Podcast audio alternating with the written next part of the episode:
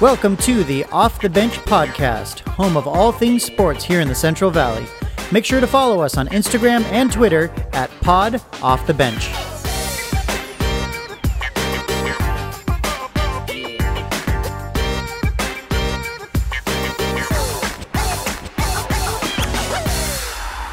Welcome back to the Off the Bench podcast. We got episode 22 here today. Jason, how you doing today?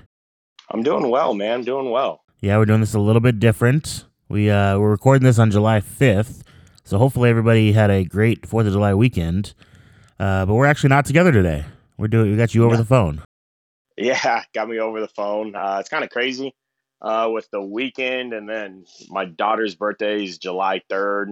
Wife being pregnant, kind of anything, kind of any day now, spur of the moment. So yeah, it's it's been uh, some crazy days. Yeah, a little bit of life's a little crazy, and you're uh, man, you guys are day to day waiting to see when what's gonna happen.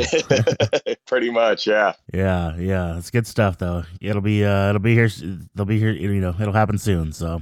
Yeah, Yeah, well, uh, you know, sports world right now, not a whole lot going on locally, but you know, we did have some big news in the NCAA this week. yeah. Just kind of the whole the NLI, you know, just everyone uh, kind of being able to make money, and uh, there's some local people, you know, people are connected to Fresno State, some local kids and stuff. Uh, Yeah, it's it's been interesting. paid, man. It's been interesting to Sign see how that uh how that's going to play out, and you know, the you know the Cavinder twins took, seem to take advantage right away. Man, I think they signed Yeah. their I think they signed that brand deal with Boost Mobile at like midnight, right when it was legal. And then to have it on Madison Square, you know, I mean, in New York, uh, the Times Square. Yeah, have that in unbelievable, New York, and and, unbelievable. like, my thing is, they were there in New York too, so I'm guessing they got flown out to New York to sign the deal or something like that. I'm Yeah. guessing, or so that's all. That's pretty cool. I wondered. I thought something was up because I noticed on there. I think it was like a Twitter or something. That they were they were flying out to New York, and I was like, "Oh, this is about to go down." There's, you know, they're about to do something big. So, and they did, man. It was Boost Mobile right when it was legal, and signed that big contract, and got their, you know, their pictures all up over, all up on Times Square. So, really cool, really cool deal. Yeah. So, And then you, uh, I think you, you said Xavier Worthy. Yeah, our guy, podcast alum, he uh he launched his own, you know, little clothing line on his website, selling some uh some flash clothing. So uh yeah, nice. you, you can head to his Twitter and his social media and get a link to the to the website there and uh pick up some Xavier Worthy gear. That's awesome. That's awesome. And you said Kendall Milton as well. Yeah, Kendall Milton, another local Buchanan product. He uh he's out of Georgia now, but he dropped his own KM2 uh clothing line and he's with some com he's like working with some company that's helping him out doing that stuff. So uh yeah, they're you know, I think that's going to be the way that most of these lo- most of these kids uh you know take advantage of this situation here is where they can you know drop some clothing, drop some merch and make a little Yep. bit of money doing that. No, and I think that's what you know. That's that's kind of cool. And I think uh, Colin Slater, he signed with a clothing company too, and I think it's very similar. And you know, anytime you can brand yourself and you know make money, you know, off your likeness, you know, it's it's kind of you know you should be able to. And I just I go back and I think of the Fab Five at Michigan, and Yeah. I just think of like how much money they could have made because one thing they changed the culture. Yeah. You know, it's they're the ones who kind of brought the you know the long shorts, the black socks, and I remember being a little kid wearing black socks because of the Fab Five. You know, like Yeah, them dudes it's could, a the, they could have just been selling, you know, Fab Five branded black socks and made a fortune just with socks. yeah, and like I think they kind of you know like their jerseys. You think about jersey sales, like just the shorts, the memorabilia, you know, just all the different things. The autograph, like those guys were like rock stars. Yep. and you know, and so it's, but yeah, just to think, or you think about guys like Reggie Bush and you know, just those type of guys, and like what if like you know, Trevor Lawrence, Trevor Lawrence at Clemson, what what he could have made in his three years, but Yeah, for real. But it's good to see you know these these kids you know being able to profit off you know profit off their name when the NC2A has been pretty much doing it for centuries now. Yeah, yeah. I was. Uh, I saw the one of the Supreme Court ju- justices came out and put a statement out, basically saying if this were any other business in the world, it would be deemed illegal. So this can't be allowed. Yeah. so, but you mentioned Reggie Bush. You see he came out this week and was uh he's now petitioning, trying to get his Heisman back. Heisman, and- yeah. And then I know the Fab Five was trying to get their banners. Oh Their yeah, Two Final Fours hung back up. So, yeah. um, but talking about college basketball, uh, Fresno State has a kid coming back. Yeah, big news. Orlando Robinson. So that is huge for Fresno State basketball. Yeah, he's uh he was he had his name in the in the draft pool and all that. Was going through that process. Um, never signed with an agent, so it's still legal for him to come back and all that. Uh, but it's good for those guys to do that because they get to hear from oh yeah, hear from NBA scouts and NBA front office people and just kind of they get real honest feedback about what they need to work on. And if they're not ready, they tell him and he gets to come back now and work on very specific things that he was told he needs to get better at. yeah. So that is that is that is good news for Fresno State basketball. And Yeah, you know, we got the NBA draft coming up, and kind of figure out, you know, kind of see what's going on with Dion Stroud. He's Yeah, gonna have that'll- to make his decision here shortly as well. That'll be the next thing to drop here, probably the next couple days, next week or so, to figure out what uh what Dion decides to do. So yeah, that'll be interesting to see what happens. And then, yeah, kind of just you know, you you see all these NBA mock drafts, and you got Jalen Green. I see some have Jalen Green going to the Pistons. You see have some Jalen Green going to the Rockets. So like you know, he's right in the hunt of Yeah. being one of the top picks. And then we have Brook Lopez represent Fresno going to the NBA Finals. In the finals, man, it's exciting. I love seeing local guys do big stuff like that. Yeah, so Memorial basketball is having a pretty good, uh, pretty good week here. Yeah, they they are. They definitely are. I saw Brad tweet about that the other day. He uh it's a big week for Memorial alums right now. Big time. But yeah, we uh, you know, episode 22 here on the podcast. We got a we got a fun one today. We got uh Yep. mi- we got Mr. Lee Mayberry, another former Bulldog. And uh, I got to be honest, when we went into this interview, I didn't know much about Lee. I wasn't I really didn't know what to expect. But man, when I say it's been one it was one of my favorites, it really was. I I really really really enjoyed talking to Lee.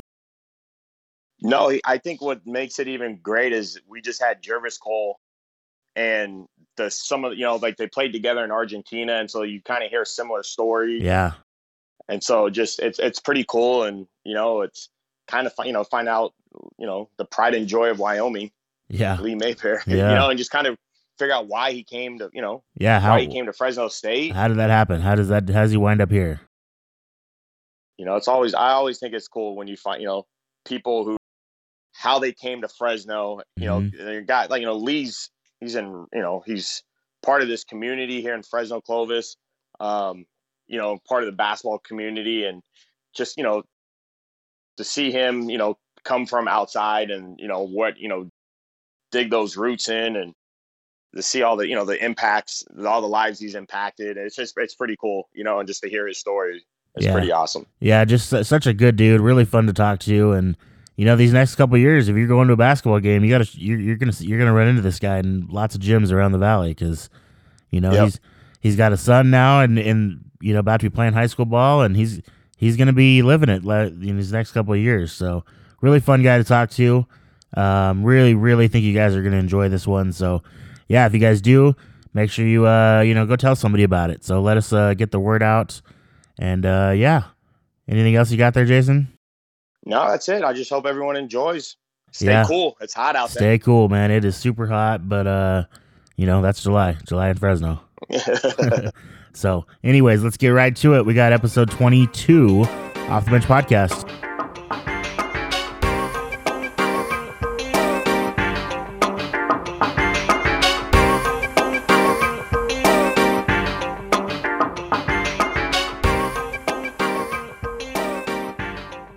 Welcome back to the Off the Bench podcast, Jason. This is uh, you know, this is one of my favorite things we get to do here. You know, we jump into the basketball world and uh, you know, talking to the guys that played at Fresno State is kind of my my favorite thing that we've we've done so far. So, we get to talk to a legend today. You guys guys top 10 in several categories all time at Fresno State. So, uh yeah, it's to be fun. Yeah, we got uh, Officer Lee Mayberry, former Fresno State basketball legend, played professionally overseas. Um, absolute gazelle back in the days when he was running the court. Yeah, you know, I could get up and down a little bit. Lee, how you doing today? I'm fantastic. Thank you all for having me. Absolutely, man. We've been looking forward to this one. So, good stuff. Well, let's uh, you know, just want to hear tell some basketball stories and hear hear hear your story. So let's go back to the beginning. Where'd you play in high school? All right, so I'm uh, originally from uh, Cheyenne, Wyoming. So played at Cheyenne East, the Thunderbirds. Um, so pretty good, uh, pretty good high school career. Um, actually, uh, originally was a baseball guy, and everybody that knew me thought, "Hey, you're going to end up playing baseball." So um, I had to make a choice though. My uh, junior year in high school, there was a big state tournament. And so my coach had come to me and said for baseball and said, Hey, you know, there's going to be a couple scouts there, so you got to go and, and, and do your thing. And I'm like, Okay. Well, at the same time, I got a call from um, Nike ABCD camp in New Jersey, which is supposed to be top 100 uh, kids in the country. And so Sonny Vaccaro was running at Yeah. the time. So I get a call from them. And so it's the same time. So I'm like, okay, um, do I go to the basket? Because at that, you're making a choice. Yeah. You at that crossroads. Yeah, it's at the crossroads. So I said, you know what? Um, I can only play baseball two or three months out of the year in Wyoming. Let's be honest. Um, so I went the basketball route and flew out to the camp and, and enjoyed myself out there. I mean, saw everybody, you know, the who's who of basketball felt out of place. Uh, this kid from Wyoming uh, is out there with guys, you know, Kenny Anderson, Chris Webber, and all those guys are out there. Most of these dudes are probably like, "Wait, Wyoming actually exists?" Yeah, where is that, Yeah. right? Absolutely. Yeah, so it was uh, definitely a fish out of water for a while, but then figured out, hey, just play hard uh, and do what you do, and uh, it had a great time, you know. So, um, and it was good because you get to see the, the who you're going to see later on and who you're competing against. Um, you don't see them every day, and especially in Wyoming, you know. Um, actually, the, the talent in Wyoming wasn't bad. Um, we had some. I had a couple six eleven kids that I had to compete against, and yeah, Some so- trees out there in yeah, Wyoming. Yeah. So and um, uh, crosstown rivals Matt Stock, who Oh, was yeah. there at Fresno State, and then went to Santa Barbara. Demetrius Drew, who played at St. Louis when they were in their Okay. heyday. So and then on my team, um, we had some guys. They had um, uh, Bobby Trailer, who went to University of Wyoming and played. Um, we had a guy that went and played soccer at Evansville at the, when they were really doing their thing. Um, we had a guy that went to Nebraska, played football there four years there, played at um, Kansas City Chiefs, uh, Troy Dumas. Uh, so we had guys, and yeah, so we go to Colorado. It's funny, we go to Colorado and play a lot, and of course, here comes the hillbillies, right? The Hicks, and come in and let them have it, and then you know walk out of the gym like, yep, yep, it's Right. Wyoming for you, yeah. So, That's that's interesting. So you your your choice basically what came down to the weather, right? You could play Absolutely. playing indoors, you could train all year. all year. Yeah. That's what it really did. Um, I love baseball. I really did. I think I had a knack for hitting the ball. I played first base. Okay. Um, and so that was my thing. But it really came down to you know how are you how are you going to get better playing three months out of the year? Um, so. Uh, I, you know, I was, I'm one of those guys that kind of looks forward and, and thinks of, in, in you know, reality. Um, and so I said, hey, I can only really get better, in my opinion, by doing it every single day. So hoops was it, for sure. That's crazy. Yeah, I was going to ask what position. Why first base? Um, I, I just kind of gravitated to it. I liked it. I tried to pitch a little bit. It was terrible, Okay. terrible.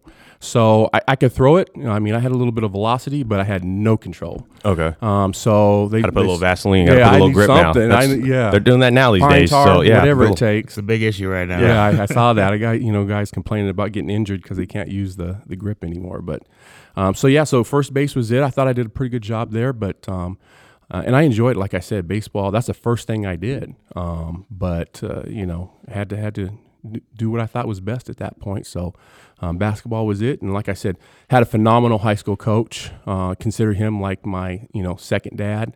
He really got me to where I am today. Um, Matt Strannigan. Uh, his his dad, Bill Strannigan's a legend. Um, he was at Idaho uh, State. Um, Matt, uh, my coach, played at, at Idaho State as well. So really took care of me, and um, he was hard on me. You know, we're talking about the the '80s. We had talked about that earlier, uh, Jason, earlier in this that uh, those coaches are a little different. So I remember a lot more of- hands-on. Oh yeah, yeah, yeah, and said a lot of things that uh, yeah. So, but he he you know he did it for the for you know my best interest, and he had asked me early on in when I was coming into his school. And on a side note, I had a middle school coach because I was the ugly duckling in high school or in middle school. Terrible. I mean, I could barely walk and chew gum, and that saying is true for me. I was bad, bad, bad. And so I know the feeling of being like not only the last guy picked, but like where it's like uh, we're we're good. We'll go five on four. That that bad. So Uh, my middle middle school coach, but I was you know I was about six three in middle school, so uh, and my middle school coach told me uh, at the end because the high school coaches came to watch, and he was like, "Yeah, you don't have a chance. You'll probably never play uh, high school basketball here." And I'm like, "Okay, that's what I needed actually." Because that, that flipped the switch on me. I'm like, okay, I'm just going to work harder than everybody else out here. And got to high school, and the coach said, "You want to be a player?" And I said, "Absolutely." He goes, "Okay, uh, we're going to see. Meet me after school uh, this afternoon, and we're going to go."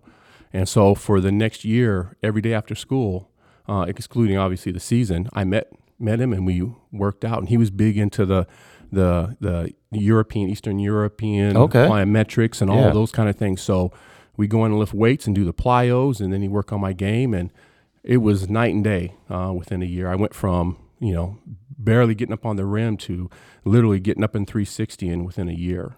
So yeah, it worked. It's a great summer. Yeah, It's a great year. Yeah, and I grew actually four inches uh, in that from that year. Yeah, Just your coordination, transformation Mhm. of the body. absolutely. Yeah. So in junior high, were you just that kid that got too so tall so quick Yes. that you just couldn't? Oh, yep. Yeah. I was that guy. The high water pants, the the worst shoes you can, you know, because you where are you gonna find, you know, Yeah. size shoes? So yeah, it was bad. It was not. It was not the the best part of my my growing up was middle school. I said I've told everybody I I did not uh, like middle school. I don't know anybody who likes middle school though. Yeah, I, there's, I feel like those are the most awkward years for any person. yeah, it was not good. I feel bad for those who are listening who peaked in middle school, so I apologize. Yeah, sorry. So your high school team, did you guys have any success like state title runs or anything yeah, like that? Yeah. So uh, my junior year, so my sophomore year, I played both JV and varsity. You know, we could do that there or back then. So I would actually play JV and then come up and play on the varsity. Um, and then we went to state and actually made a little bit of a run and um, actually played really well in the state tournament. Um, so follow that uh, junior year, we win state. Um, we go to state, we win it. Um, beat our crosstown rival for that, which was lovely. um, come back, obviously preseason favorite to, to win the state again.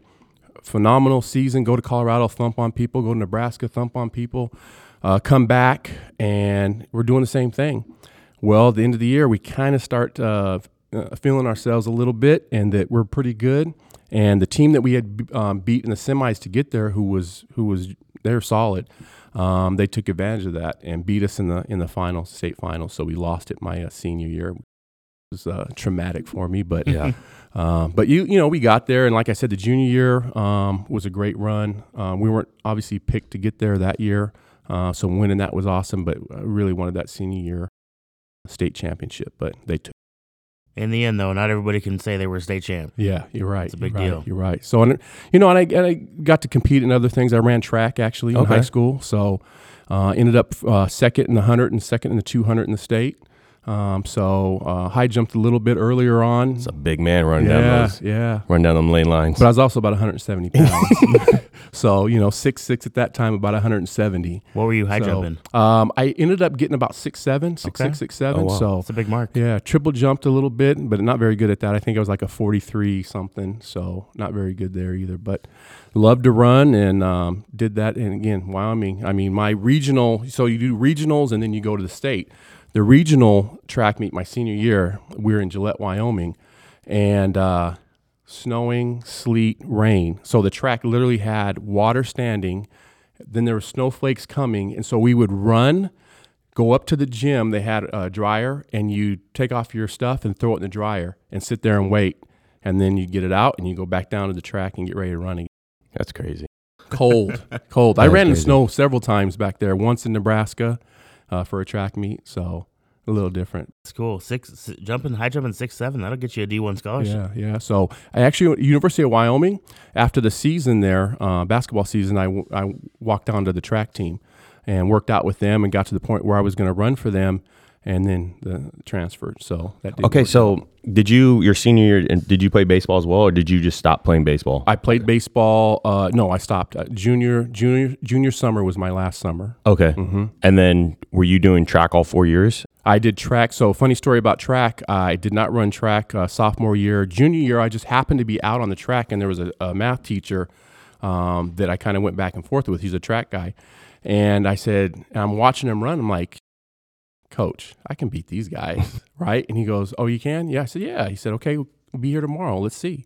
So I came out, and sure enough, I think I beat everybody but one guy, their their best guy, and he's like, "You want to run track?" I'm like, "Yeah, why not?" So that's kind of how my track thing started. So yeah, for my junior and senior year in high school. Okay, I was just yeah, I was wondering because you know baseball and track, and I was Yeah. just like trying to Yeah. put two two together.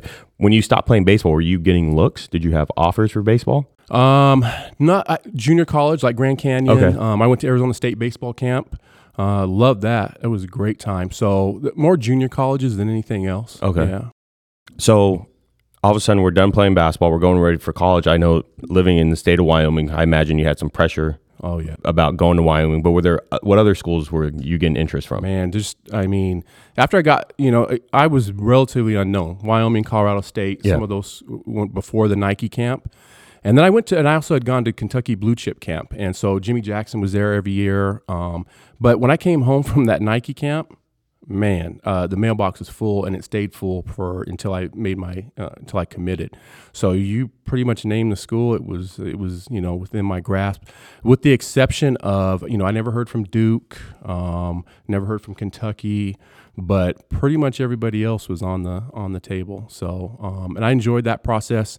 I mean, I, I'd be sitting in class in school, and here comes the the monitor. You know, uh, hey, someone's you get someone's on the phone. I'm like, what?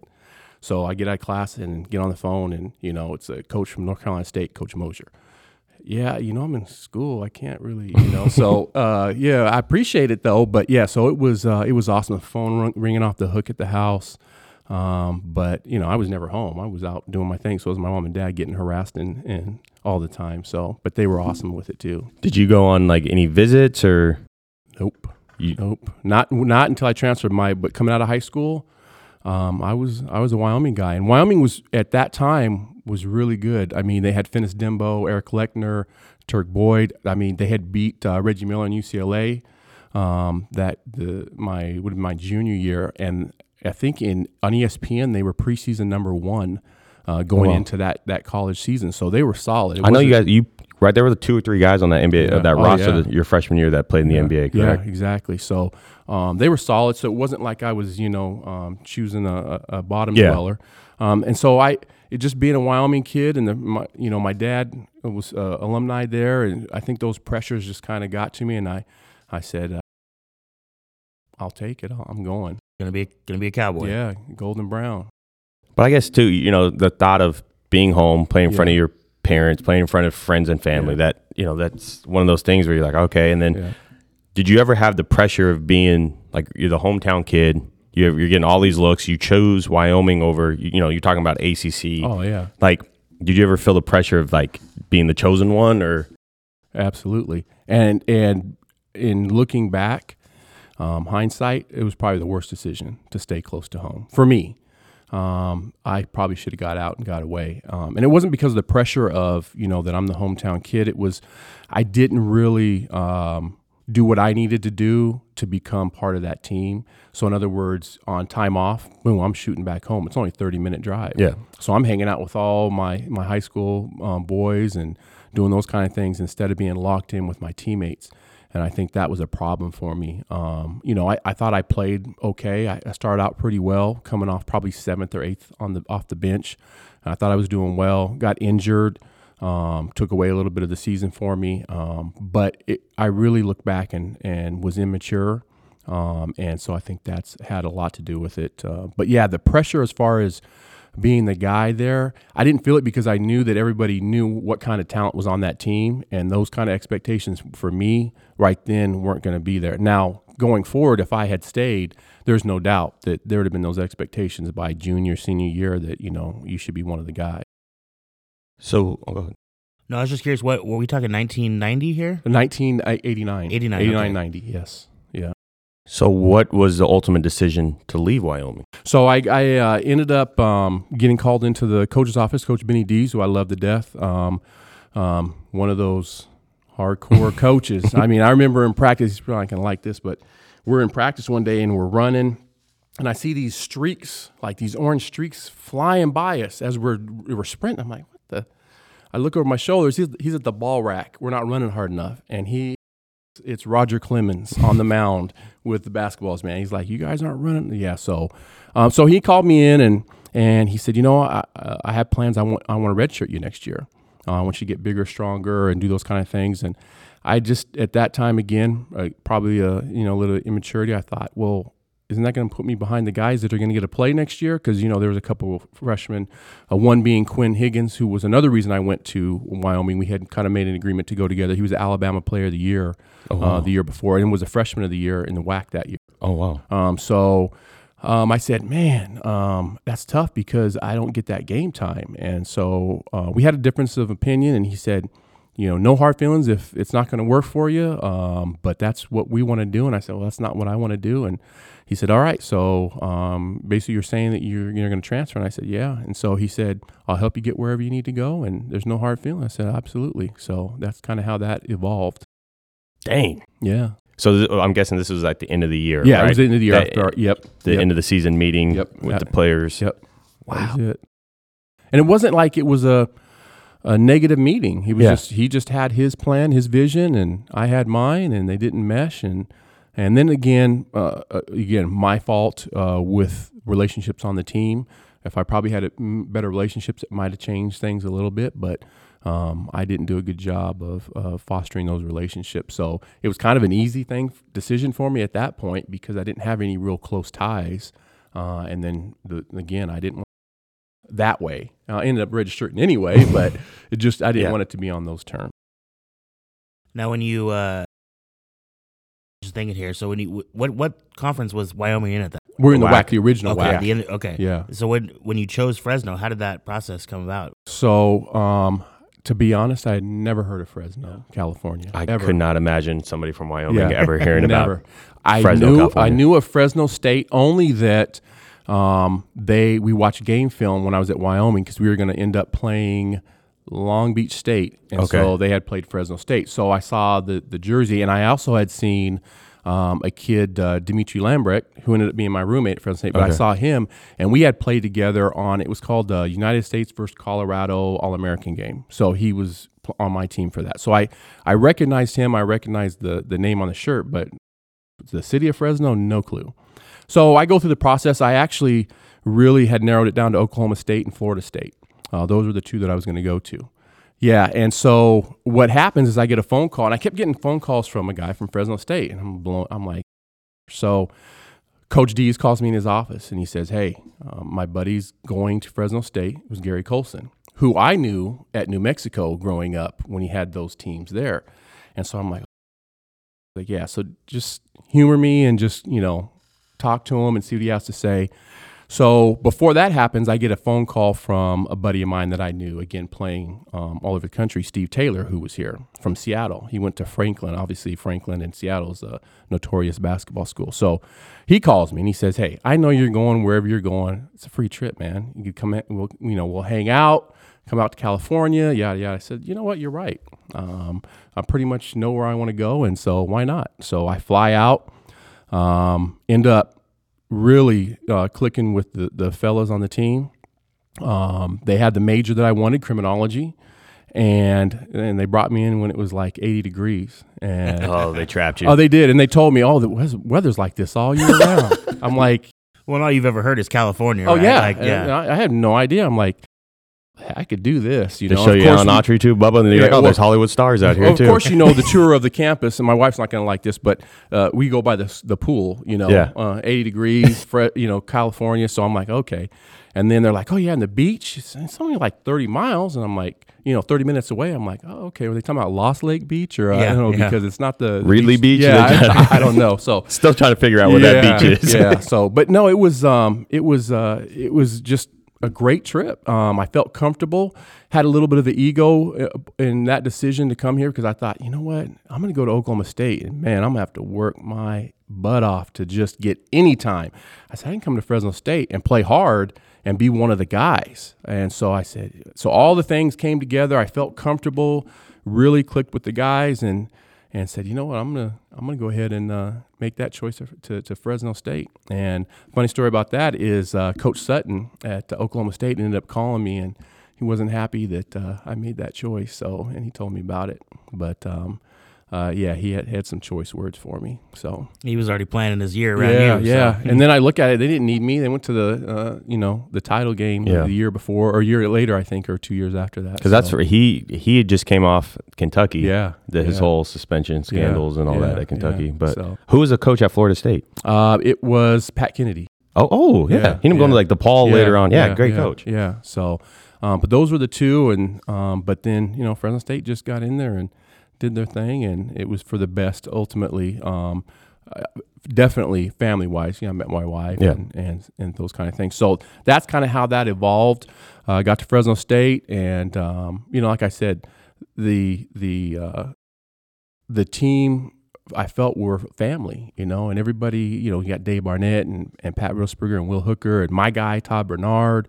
So we had I lived with uh, Dimitri Lambrick, the big Belgian. Uh, so it was uh, it was really a good fit, and uh, like I said, I had watched uh, Coach Colson uh, at New Mexico, so I knew what he was about. Um, so um, you know, I'm I'm glad I made the decision uh, to go uh, on a personal uh, level, professional level. Basketball wise, probably hindsight's 2020, probably not. Um, but you know, and to do it all over again, basketball wise, I probably would have went to Kansas and played for for Roy Williams at that.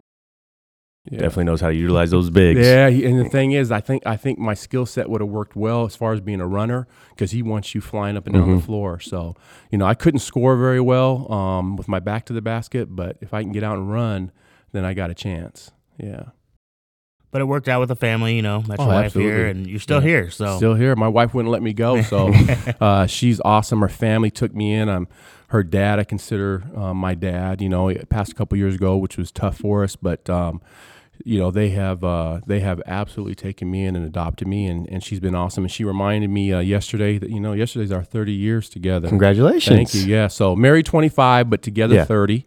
Um, so great, uh, great there. Three wonderful kids, not kids anymore. Just I have one kid. Uh, the rest of them are Teenager, adults. though. Teenage. Oh yeah. Those had- years. Yeah, he's like 25. he thinks. So, um, but yeah, it was uh, it was definitely the right decision on on that on that part. And then. And then, really, the Fresno Clovis area kind of feels like home. In reality, I, I you know, I was Small telling- town Oh type. yeah, oh yeah. And I told uh, my buddy Jock Sarden um, the other day, it's kind of like you know, the Clovis Unified School System, Fresno system is really like back home. The way that they support athletics with their their kids and are really involved. It's not uh, hands off there. So it was it was really familiar uh, for me, and so that's why I think I've kind of gravitated to to um, to you know coaching in this area and being a part of it, and you know great people like yourself uh, in the basketball world that's out here. Seriously, um, you know, because you go some places, you get to you get to those big cities and you know you can't Dog eat dog oh world. yeah yeah and there's no and there's no real relationships people are you know it's all about what they can get out of it but i think that around here it's such a great basketball community um that, Everybody uh, knows everybody. oh yeah yeah you're locked in you know you know you know one you know them all so you might have a different of uh, uh, Opinions. opinions on Yeah. how to do things and philosophy and i did come in here uh, for sure um, with some of the high school basketball, but uh, we can. That's get a to that different story. That's a whole Yeah, nother podcast. Yeah, yeah That's a whole nother podcast. Absolutely. We can't break down eight hours. um, okay, so also okay, so you talked about criminology. Mhm. Obvi- obviously, now we know that you're a cop. Mhm. Is that? Did you always want to be a police officer? Yeah. So, um, growing up, you know, in kindergarten, what are you going to be? I want to be a police officer, and I think a lot of that had to do with my dad was a, a paramedic. Okay. He was in the medical field. My mom was. So, you know, the police were always around. Yeah. And they're always good to me. You know, they, um, I know we hear stories now. They're not so good to, Yeah. to, to people, but they were good to me. Yeah. And I, I thought, man, I want, I want to be like them. I want, you know, when I show up, people to be, you know, happy that I'm there. Yeah. And so I said, that's what I want to do. And so um, that was really a huge part of coming to Fresno State because they had such a, and they do, uh, great criminology department. That's what I was going to ask. Like you talked about Kansas, you talked about Oklahoma Yeah. State, Florida. I was like, do they like criminology programs not Yeah. as good as Fresno State's? Yeah, or- and some of them don't even have a quote criminology Oh. department. Um, they'll have you know like an administrative administration of justice or something that's Okay. a little different. But I wanted that criminology um, degree, so that was huge for me and and, and getting out here. Oh, that's awesome. All right, so you're at Fresno State. You played for Coach Colson. What was it? Was it your first year? You have to redshirt. How was that process? I loved it because I, I got to play like I wanted to play because, you know, um, they're worried about those guys that are going to go out on the floor and perform. So they have you playing different roles, different positions. And so I was out like, and it never would happen in high school. Coach Strannigan would, uh, uh, man. So I got to scout team all-star. Oh yeah, I got to do it all. I mean, I'm shooting threes. I'm handling the ball. I'm guard. I'm like, this is hey, I can. This is my natural position, Yeah, I actually, know, coach. Exactly. I said, you, see what I'm doing out here, coach? Come on now. Put the ball in my hands. Yeah, so it was it was uh, it was great. Um, probably should have spent a little bit more time in the class uh, that year. Uh, it was a good, you know, uh, growing up, a maturing year, but I figured it out. And from that point on, you know, was uh, always in class. And you can ask, they can, you can check on that. I was in class. uh, I did my thing in class. So, but um, that was absolutely phenomenal. I loved that uh, redshirt year. Actually, it was dis- it was hard to watch the guys go out and play, especially when they played the Rebels, and you know, pretty much had them beat um, uh, that year with with Barnett and, and those guys and, and Will and Pat, and so I wanted to be a part of that. But you know, it is what it is. Now you mentioned at Wyoming how you were not necessarily plugged in with your team because you were so close to home. Right. Did that out? Did that flip completely out here? Absolutely, absolutely. You, I mean, I just gelled, and personality wise, like I said, uh, Todd Bernard and myself, um, you know, Siamese twins uh, a lot. So, um, and you know, he was a player that I felt uh, just a little plug for him. Very underrated. He could do it all. I mean, he could post you up. He could get on the perimeter. So, but yeah, I I I, I meshed really well with everybody. Got along with everybody, and and they took me in and, and treated me like one of their own. You know, the Valley can be a little bit uh, tough to get into, but once you're in, you're good. You're Yeah. locked in. Yeah, you're locked in. So they did that for me, and and you're right. I think getting away and having to depend on those guys um, was huge because you know, well, I mean, like I said, I'm literally done with practice. Boom, I'm on the road. I'm back home, and those guys are out, you know, hanging out and doing their thing. So that one was on me. but it also forces you to grow up, Absolutely, become a man. You know, like yeah, you know, you're you're home, but yet you know you can always rely on your parents. Now Yeah. you're multiple states away. It's Yeah. a little bit harder to Oh, if you need food or something like that. A little harder to just contact mom or dad to Yep. Oh, send that care package. Yeah, it uh, whole nother level for sure. And I thought I was pretty independent, but um, thank God for my wife's family. Um, so many a meal at their house, and they always invited me to come in and, and do that. So, uh, but yeah, you you have to grow up fast to survive, um, and especially if you're going to be successful. You can survive, but are you going to be successful? And there's a lot of guys that came that they just couldn't couldn't put it together. So you met your wife pretty early at Fresno. Yeah, yeah. I met her probably. Uh, we had seen each other coming and going, but uh, really had met her probably January of that red shirt. So That's when you locked in. locked in. yeah, she got me and trapped me and brought me back, which we'll talk about uh, after playing overseas. Yeah, she got me to come back. She's gonna. Uh, she's not happy to hear about that, but yeah, she uh, she got me back because I had no intention of coming back in reality. So Okay. So, what is your welcome to Fresno State moment on, in basketball? Ooh, uh, let me see. Actually, it, it really um, there's several, but I, the the the first one that um, comes to mind was uh, open gym. Um, we're playing, and you know, Carl Ray's a freak athlete, and everybody's talking about Carl Ray's going to get you. He's going to dunk on you at some point.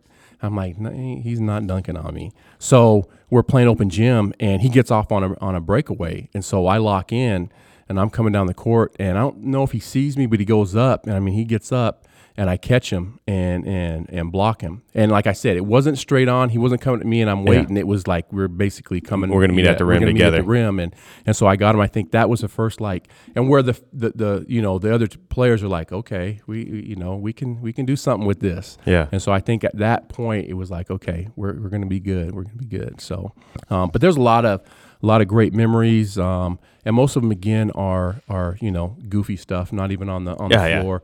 Um, and as far as playing, um, one really really great moment is in Hawaii. We, uh, my senior year, we go to Hawaii, and they're pretty good. And um, they had a big seven footer, and and that crowd, I had never. I mean, we've been in the pit, we've been in uh, the Marriott Center when it was capacity all over. Uh, that was the loudest I've ever heard a crowd, besides Selland Arena when we were playing in the NIT. But um, and it was energized, and so we had gotten down, ended up fighting back, and won the game. Um, and I just remember the feeling of man, that was that was intense. Yeah, Now looking back, you uh, it's kind of a fun era of basketball, at Fresno Yeah. State. Just some big time figures in, on that team that are still you know around Fresno and you know prominent figures. You had you know with and Will Hooker and I mean you, every time you name drop name drop Carl Harris, yeah. Carl Harris, that's just big time. They got to play some pretty cool dudes there. Yeah, and that's the thing. That and again, I know that's you know kind of what drew me here is those kind of uh, people, you know, the the character people that they are, and you know we had I know Johnny Hines has been on um, with you guys before. Johnny Hines, I'm gonna tell you right now, had not been injured, he would have been a first round pick, a lottery pick. Oh wow. He was that good. I mean, the way he was at 375 pounds, the Yeah. way he moved at that weight, yeah, we saw we saw Because what- he was, yeah, he was talking about how y'all would be running, Oh yeah. and he would just be yeah. sitting Oh there yeah. drinking. Oh yeah. I told my wife, yeah, I said, uh, you know, we, we get done with practice and we do our thing, and I'm like, where's, uh, yeah, two fisted, and it's not two fisted cans, It's 40s, right? 40s, yeah, yeah. So, but he was, I mean, for his his size, and man, he he man, he would have been really really uh, something special, and he you know uh, got along with him great. But yeah, you, you know the list goes on and on. Brian Santiago, you know, who's um, at uh, BYU, uh, athletic director, associate athletic director out there, awesome. Um, I know Seth Marshall, street legend in New York. Um, you know, my roommate, another uh, guy, Ted Bull, that uh, really, really skilled. And if he had the opportunity, I think uh, maybe another program um, would have also done his thing because he he was a guy. He was before his time, and I told him this. I said. You were you were before uh, your time. Like if you were playing now, it'd have been perfect for you because he's six seven, shoots it, bounces it. But back then, Three point lines new. A lot of people didn't know how to utilize yeah, it. Exactly, and it was that still that you know you got a post, you have a power forward, you have a, and so it was a little it was a little tough for him finding his niche. Um, but He's, he's another guy that's still in still in oh town yeah, here. yeah, I know yeah, Ted. Yeah. yeah, yeah, great guy. We in fact I just talked to him a couple days ago. We're gonna go watch a playoff game, and so uh, love Teddy Bull. But um, you know you had um, uh, DeAndre Austin and uh, Devan Satterwhite. So you know rest in peace. Um, he passed a couple years ago. So but we had uh, we had some guys. Uh, I got a name I got to drop to you because I always wondered this. Charlie Jones. How was he? Probably the funnest uh, uh, year uh, that I had at Fresno State was when him and Gene uh, came out. Uh, we had some guys that had been dismissed. Okay, I was I was trying to figure out how yeah. they got those guys from like Yeah. the football team and yeah, stuff so like that. we literally I think got down to like eight guys uh, on the team, so we couldn't even practice. So uh, and so Charlie and I think Gene were redshirting.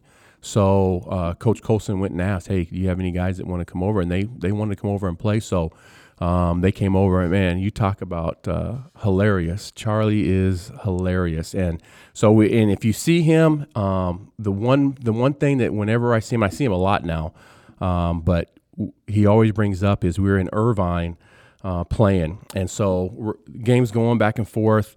I end up getting a steal at half court. I don't know how, but I get a steal and take a couple dribbles, and I'm going to be cute, right? And turn and reverse it, uh, reverse dunk. Well, not paying attention, I'm underneath the rim when I go up. So I just shove it underneath the rim, right? So then I let go because I know if I come down, it's going to Yeah. be traveling. So then I, I, I let go. There's a scramble. I get it back and I go back up to dunk it and hit the back of the rim and it flies out to like half court. Well, of course, Colson, he's not happy. Yeah. Right. You're getting subbed out. Yeah. So I'm out. So I get subbed out and I'm walking off the court and Colson's giving me an earful. And I start going down the bench and I look at uh, Charlie and Gene and their face is in their shirt, hysterically laughing, eyes watering. So I walked by him. I said, Don't say a word. right. And that made him even laugh even more. So then they were on the ground uh, laughing. But yeah, so he always reminds me of that. yeah. So when you first come to Fresno State, Fresno State's not in the WAC. No. Then all of a sudden, well, was it your junior or senior? year They moved. Junior year. They moved to the WAC. What was that like? It was awesome. Because now all of a sudden you get to play Wyoming. Yes.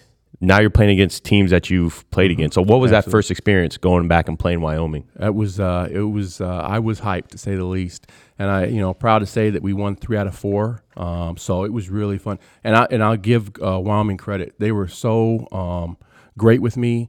Uh, I know that um, uh, you know they showed up and had me my letter ja- Letterman jacket from the year prior, Oh, that's cool. prior, and said if I ever need anything, let them know. They were really first class, and so but I enjoyed going back and, and back and competing with them. And like I said, we went three and four, won both my uh, senior year and, and split with them my junior year. So Did you win the one at Wyoming though the first time? uh, first time, no, we did not. Oh, that's the one. Yeah, I know. So, but we got him.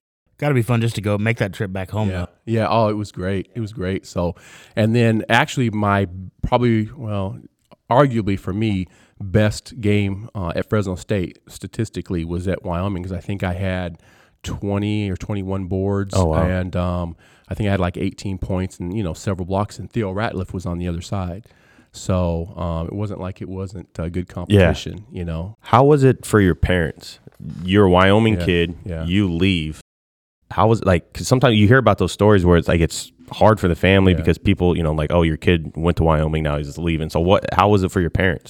Um, it's tough. My mom still is mad about it. so my dad, baby obviously- left. yeah, and obviously my dad because it's alma mater, Yeah. right. So uh, it was tough on them, and like you said, uh, again, a close knit town. Um, you know, when you run into people in the store, hey, how's your? Oh yeah, he's not here anymore. So, you know, so that was tough for him, but they embraced it at the end, and you know, I tell a story about my dad. He was very tough on me, very tough. And I'm like, I, I very rarely ever heard him say, You did a great job. He always had something to say, like, Well, you could have, you know. Yeah.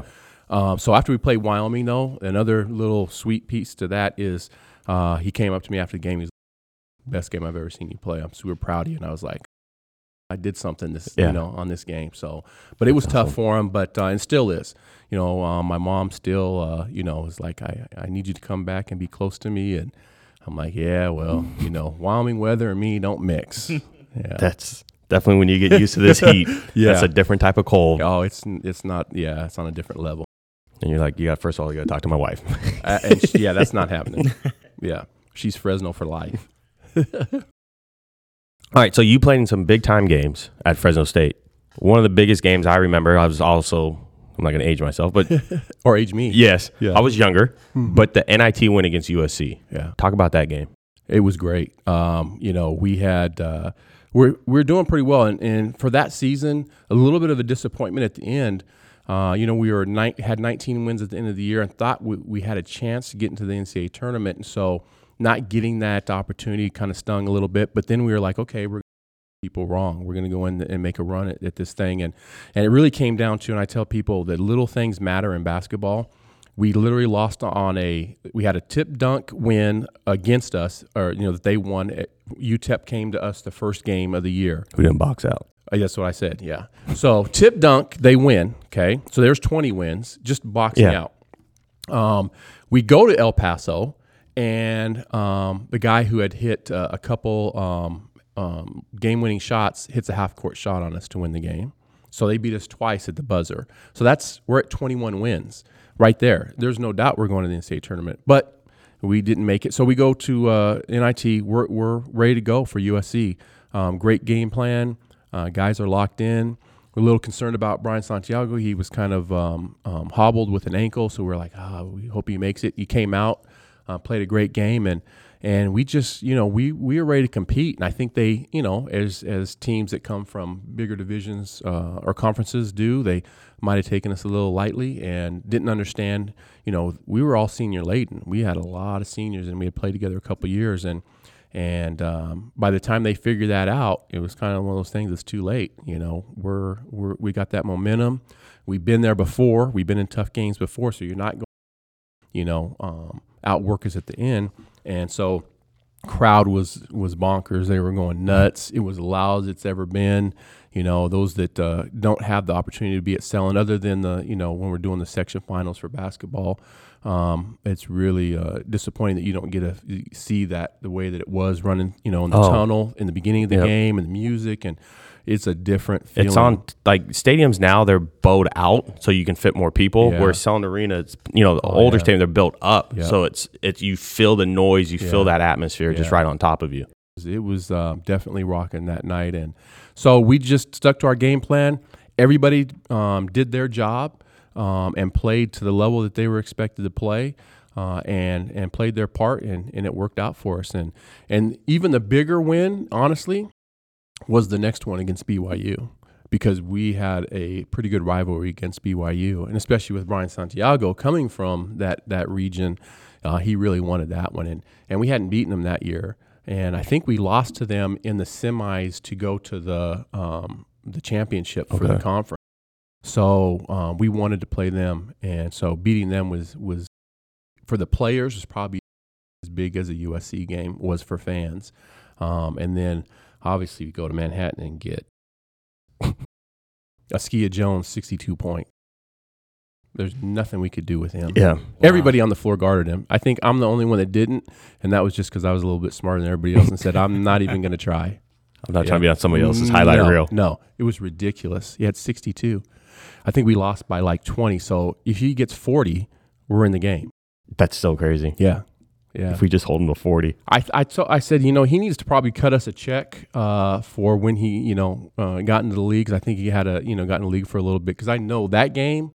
That's what got him there. Oh yeah, That was his ticket. Oh yeah, they're like this dude can he can shoot a little bit, but it was a it was not an ideal situation. So we were supposed to have a home game. We're supposed to play them at home, but hockey had already been scheduled, Oh. so we couldn't do it at home. Well, so we had to go out to Manhattan. Well, it was during their spring break, so and it was cold and miserable. So we get out there, just a dead environment. Nobody's in the stands because again, all you know, there's student bodies on on break and and we were let down because we wanted to play at home. No excuses. We got our butts kicked, but I think that uh, you know the start of the game was just one of those deals where it's like, man, um, do we really want to be here right now? And and again, by the time you wake up, it's too late. This dude's on fire.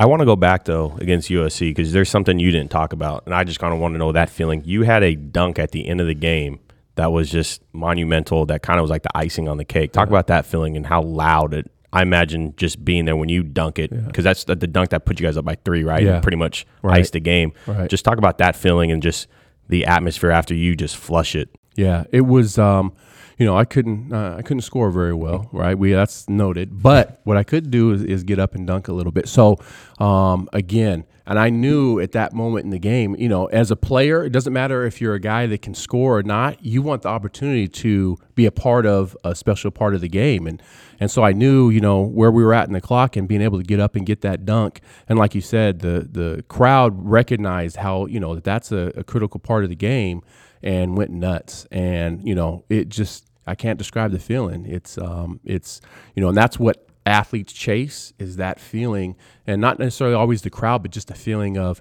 you're being a part, a critical part of that game, and helping your your family, your team, um, be successful. And and so um, yeah, that was uh, definitely a highlight for me personally on an individual level.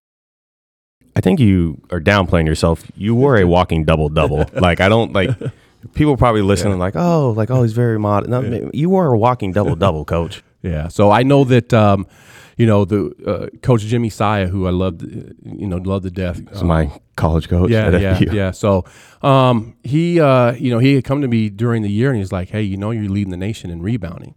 I'm like, "What?" He goes, "Yeah." He goes, "You got to keep it up." So, but there was a guy out there named Bo Outlaw. That, uh, yeah, that guy. You talk about the, the he was the Dennis Rodman of uh, college basketball that year. He was just a vacuum. But so uh, I just loved, I enjoyed rebounding because it was something that um, you know uh, not a lot of people wanted to do, to be honest. Um, and you know you just gotta you just gotta and, and you have to think. It's not just a physical thing. You really have to Gotta be able to read those you have bounces. to, yeah, and know you know someone shooting from a certain um, spot on the floor. You know, uh, statistically, where's that ball going to go most of the time, and then putting yourself in that position to get there. So I like that part of it, and um, and then again, um, you know, rebounding as a as a big. You know, if you get a rebound and can get it uh, out and get it, get everybody running. You know, to be honest, it gives you a chance to get a little bit of a breather too. Because if you can get it out right, especially with Carl true. Ray, That's true. He's gone. He's gone. You're like so, I get it and get it out to him. I know what's happening, and I can I can get myself a little bit of a, a of a rest. Um, even though most of the time I still that you know that uh, OCD in me would like uh, everything's a miss, so I take off running anyway, even if it's a layup. And I you know I tell my my youngest that today. I said, no shot is in until you see it drop through that net. That's true. Ever. I don't care if it's somebody's down the floor by themselves going to do a layup. Start sprinting the floor because you just never know. That's the thing too, though. Like people don't realize when you're a big, the coaches always say, if you ain't getting that rebound, you better sprint. Yeah. and Oh, that yeah. is a 94 foot sprint. Yeah, is back a and long. forth. That's a long it's a run. long run, especially if you have teammates that aren't going to. Look for you. Yeah, it, it, you know, there had been times not with not with Fresno State necessarily, but times where I would say, you know, I'd, I'd pull the guard aside and say, do you want to rebound? And he's like, what do you mean? Well, if you don't start giving the ball up a little bit, you're going to be rebounding because that's not what I'm going to end up doing. You can because you're like I'm. I, I didn't join cross Yeah, country. a- absolutely. yeah. That I did and that's what hey, I ran 100 and 200 in track. I didn't run the, you know, The 1500. Yeah, it wasn't me. So I'm not doing the staple cheese uh, chase. No, exactly. so yeah, it's um, but uh, you know, I, I just found kind of my niche with rebounding and running, and um, and you know, the same thing that I know you've preached, coaching, and um, that do what you do well. Yeah. Um, and if that's what you do well, run and and rebound. Everyone has a role, and you got to maximize your position. Yeah, yeah, definitely. Well, you- Attitude and effort. Yep. You did it well, that's for sure, because you're still in the top ten in Fresno State history in rebounds and shot blocks. So. Yeah, yeah. Well, kind of uh, I was talking about before we came on air, the kind of talent that's coming through Fresno State, it won't be long before those are erased. So bring a lot of uh, of top talent in. So, and I like to. Now, do you do you have one of those uh, block shots that stands out in your mind? There was a lot of them, but Yeah, um, I would say probably at uh, at Utah because I've uh, just you know we're playing at Utah and Van Horn's playing at the time. Um, he's a young guy, so not- you know he wasn't wh- what we saw with the Sixers, but he was still, Still Keith Van yeah, Horn. He was Keith Van Horn, um, but Still you know- lottery pick. Oh yeah, so we're going back and forth, and they had um, um, one of their decent guards comes down the comes down the hall, and I'm I'm waiting for him, and I think I sent it like to the second or third row, and if you know their arena. Um, there's like a wall, and then uh, you know, like a, Yeah. the little uh, top fence area, and threw it in like the second or third. And I remember that because you know it was a critical time in the game as well. And uh, you know, and everybody's like, "Well, why would you throw it in the stands instead of throwing it back that way? We can get a you know a fast break going." But that one really stands out because it just, you know, I felt like, man, my timing is perfect on this one, and, and it was a critical time. That's awesome. Yeah, it felt good too. It was on Keith Van Horn too, Yeah, which so it was it was good. That's cool. It's always the the highlight one too, where you just like Yeah. block it clear out of the gym. Yeah, yeah. No, All I right, loved so it. your Fresno State career comes to an end. Um, I'm, I imagine you got your criminology degree at the Right. time. Actually, um, uh, Uh-oh. don't don't my don't tell my kids, but I thought I was going to be an NBA guy. So throughout, Okay. honestly, throughout um, my time at Fresno State, I really never entertained that I'm going to play basketball after college. I really Okay. thought I'm going to go in, you know, go to the police academy and do, until my senior year, I started having you know better success. started averaging darn near Right. double double. Right. And so I'm like, and so then there's some, you know, some Buzz. buzz about, hey, you might have a chance. And I'm like, oh, I might have to give this, a, ch-" you know. So we get done with the season. Um, I'm going to graduate as long as I just go to school that year. Yeah. Um, no, I decide, you know what, I'm going to go work on my uh, game to get ready for the draft. So a couple guys, the agents down in LA said, hey, fly down here. Mario Bennett was on there, um, was one of their guys. Uh, from Arizona State, uh, so he said, you, "You guys come down here and you guys will work out and get ready." So I left uh, to go down there and work out, which didn't pan out. Um, I ended up getting drafted, but it was in the CBA, so uh, not the NBA. But um, so I didn't work out, and ended up cutting my uh, my school short, and so I went back obviously and got it done. But it would have been nice to have gotten it done that at that point. Were you about like a semester? Oh left? yeah, that was it. That was my my final semester, and walked midway. Okay, so who drafted you in the CBA? Uh, Pittsburgh Piranha.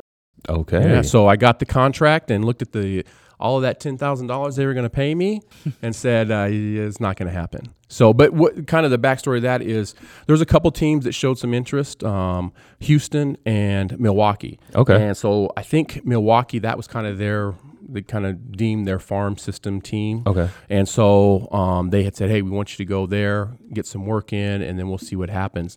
And I was like, "I'm not willing to work at uh, Vaughn's or whatever their Yeah. store was while I'm playing basketball because that's what you need to do. You have to have another Yeah, job." because it's not you're not gonna be able to survive off. yeah, exactly. So I said, "I'm not willing to do that." So um, led me to go um, and play overseas.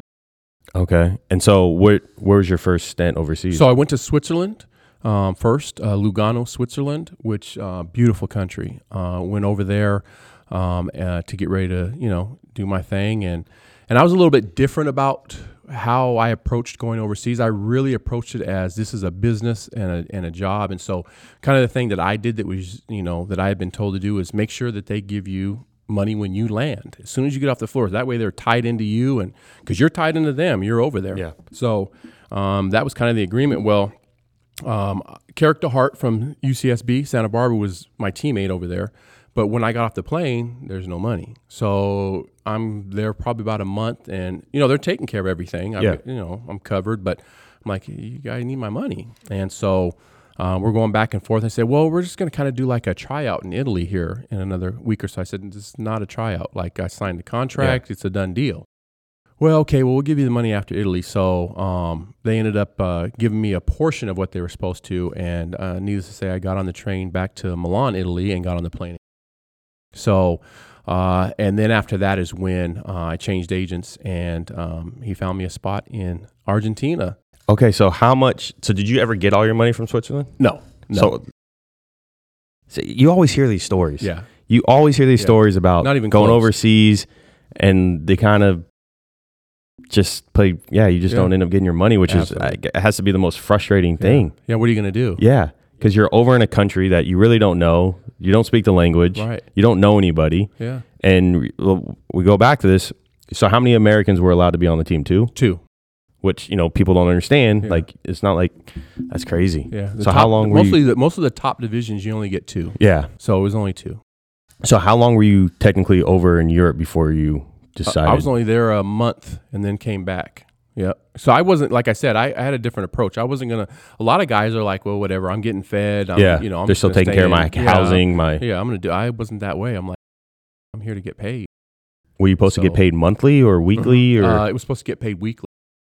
So I said, no, I'm I'm good. so? Is there any with when you leaving because you you said you had signed a contract? Is Right. there any issues with that because they just No. didn't pay you? It's just Yeah, exactly. I, I uh, to me, you you uh, avoided that contract by not doing your part. So was there ever a signing bonus when you? that was the when I was When you were supposed to land? Yep, when I was going to land, they were going to give me that, and and that didn't happen. They gave me a portion of it, not even all of that. Dang. It was, a little, it was a little sketchy from day one, right? A- when you arrived. absolutely, yeah. Beautiful, beautiful, beautiful place. Lugano, Switzerland is unbelievable. It sits off of a lake. You It still is- gonna ever go back get your money or yeah, right. yeah. They're probably looking for me, right? he's somewhere in Italy? Yeah, yeah, exactly. So yeah, so yeah, so I get back and um, like I said, change agents and end up finding my way. I uh, get a call. Hey, you want to go play in Argentina? Why not? Let's go.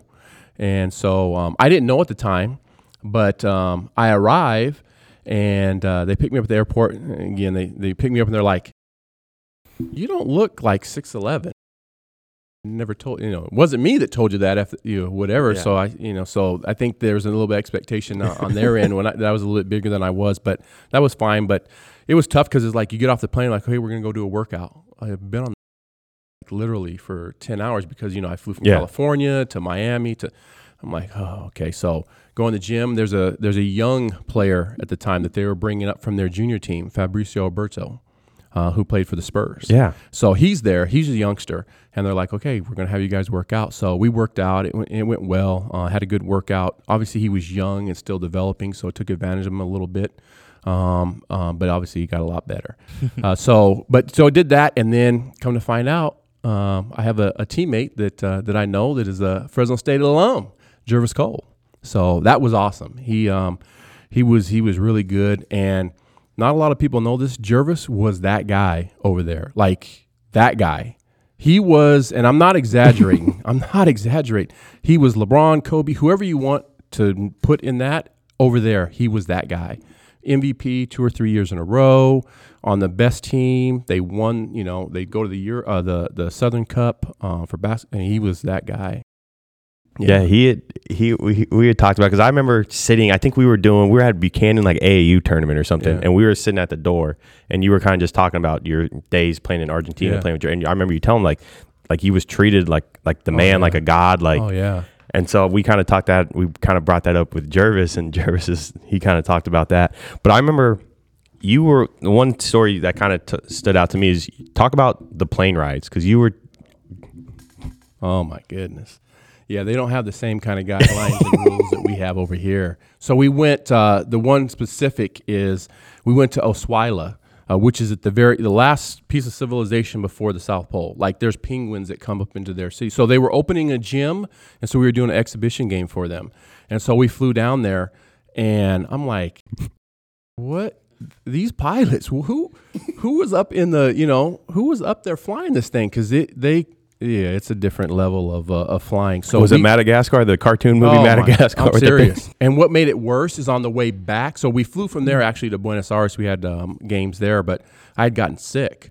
So not only was it like riding a roller coaster, and it, and the planes aren't in very great shape. I mean, like literally, like you know, the seats are kind of moving, and it's just so I'm not feeling good. And we're on this plane. It's I was like, yeah, I'd rather because normally we'd take the bus. They took out so they'd have a bus and they took out all the seats and they throw a bunch of mattresses in. So Oh, you nice. claim a mattress because you're on the road Yeah. four, six, eight hours. And so I'm like, even as bad as that was, I will take the bus ride because this is not cool. Yeah, it, yeah. They, they back then it was a little different the way they flew. Not not the business for sure. So, what was your favorite moment playing in Argentina? Uh, definitely. Um, you know, just going around and seeing the way that their their fans cheered the games. It was like a mini soccer environment where the chanting and the drums and the energy in the in the in the gyms and you know, and then again, like I said, playing alongside uh, uh, Jervis while we played together was uh, was unbelievable and. And you know the level of basketball over there is really good. Uh, obviously, we see that. Yeah. We see the type of players that come over from there. And and on my team, it was pretty much their national team. I mean, we had four or five guys that were on the team that beat the U.S. Uh, that year from Argentina, and they were on our team. So, and that I really was fortunate that way that I landed on a team that was really, really good. Uh, they had won it the, the last the last two years, I think, and so we're trying to do it that year. And we had some bumps in the road, and Jervis ended up um, leaving the team uh, that year. So um, I continued to play. It was a funny story that we had uh, a coach, and he wasn't fond of Americans too much being on the team. He played over there, and so one day he's got this book out, and he's trying to tell us how to do, um, you know, a specific deal on defense, and book it's like a Boyd Grant book. And so I'm like, and he was doing it all wrong. Yeah. So I'm like, Coach, that's not. And he goes, oh, I'm, I said, do you know that like this dude? First of all, Jervis played, you know, Yeah. it- it- and then not only that, so he was at Colorado State when I was being recruited, and I was over there all the time. And I'm like, so I sat in practices, I watched, and this is not what he, you know, so that didn't make him happy either. That uh, you know, I called him on that, but yeah, so um, he was a little, he was a little tough, the coach. Um, but Jervis left, continued to play, um, and then it, uh, that Christmas, everybody goes home, so I got to go home. Um, I go home and I get a call from the agent. Hey, um, they don't want you back. I'm like, I'm back. And I I don't know. I said, well, because the last game there was a triple double for me. oh wow, So yeah, I'm like, yeah, I just played, a, you know, pretty good, had a pretty good game, and had been playing pretty well. I think it had a lot to do with again who the coach was. So the agent said, hey, I can get you another team in, Argent- or in Argentina if you want to go back, or we can look to go somewhere else. I said, ah, maybe we'll look to go somewhere else. So he works out a deal for me in Turkey, Izmir, Turkey. And so I said, that sounds like a, a plan. I'm not, I don't know about Turkey, but I'll give it a shot. So um, it, one of those kind of things in fate, I think I go uh, to get a, go to the airport a couple times and there's a mix up with me getting on the plane um, where the, the stuff's not jiving in the system. And probably has something to do with I was trying to leave from Cheyenne, Wyoming, too. Their airport's probably not the most advanced, but honestly, I'd gone t- uh, twice.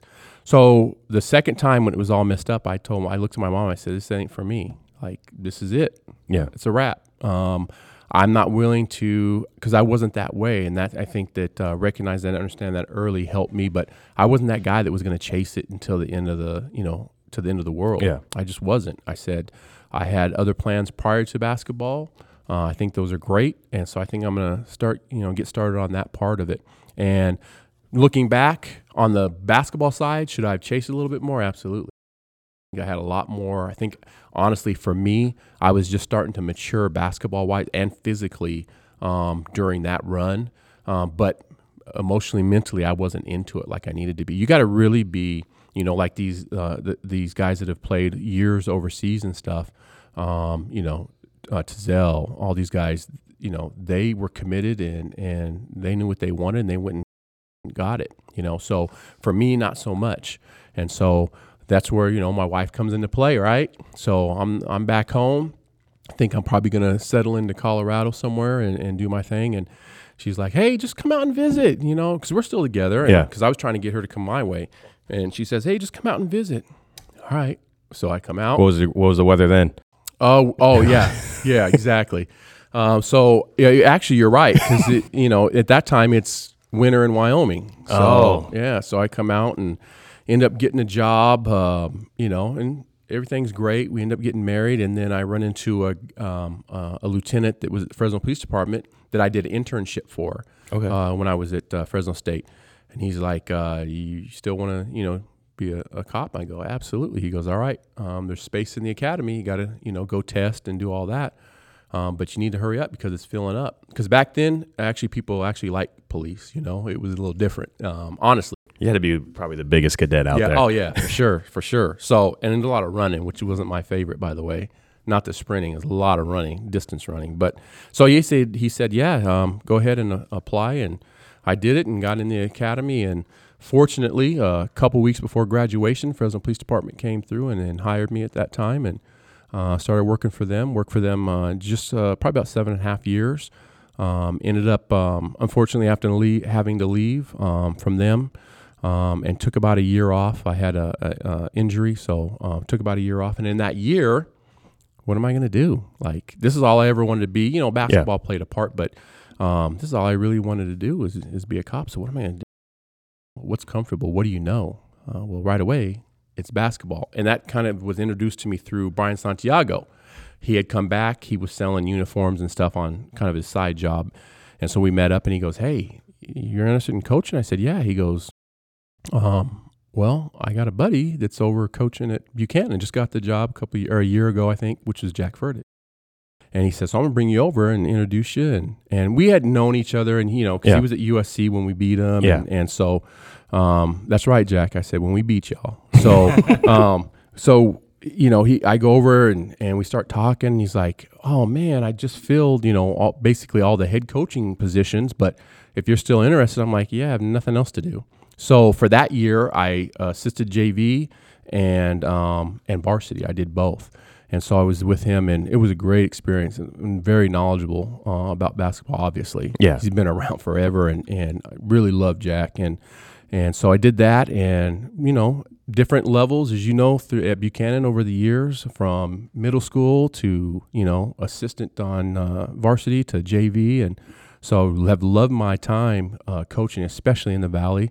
Um, I like the competition. I like the the coaches um, and the culture of, of uh, basketball here. It's uh, it's it's unique and and I enjoy competing against you know the quote big boys when we get to right from SoCal and, and Northern California. So and we've had some, you know, and it was great with uh, Coach Swain when he came in building that program. Um, obviously Jack left for some health reasons and um, but uh, Swain came in and we were kind of down and it kind of helped that uh, Alex Fertig was part of that, and Yeah. Ryan Swain and uh, Jackson Carbajal. Carbajal, and and uh, his his cousin Cooper started it, and then my and again it's like picking your favorite uh, kid, um, but kind of the the guy that started it all, Brandon Sperling. Yeah.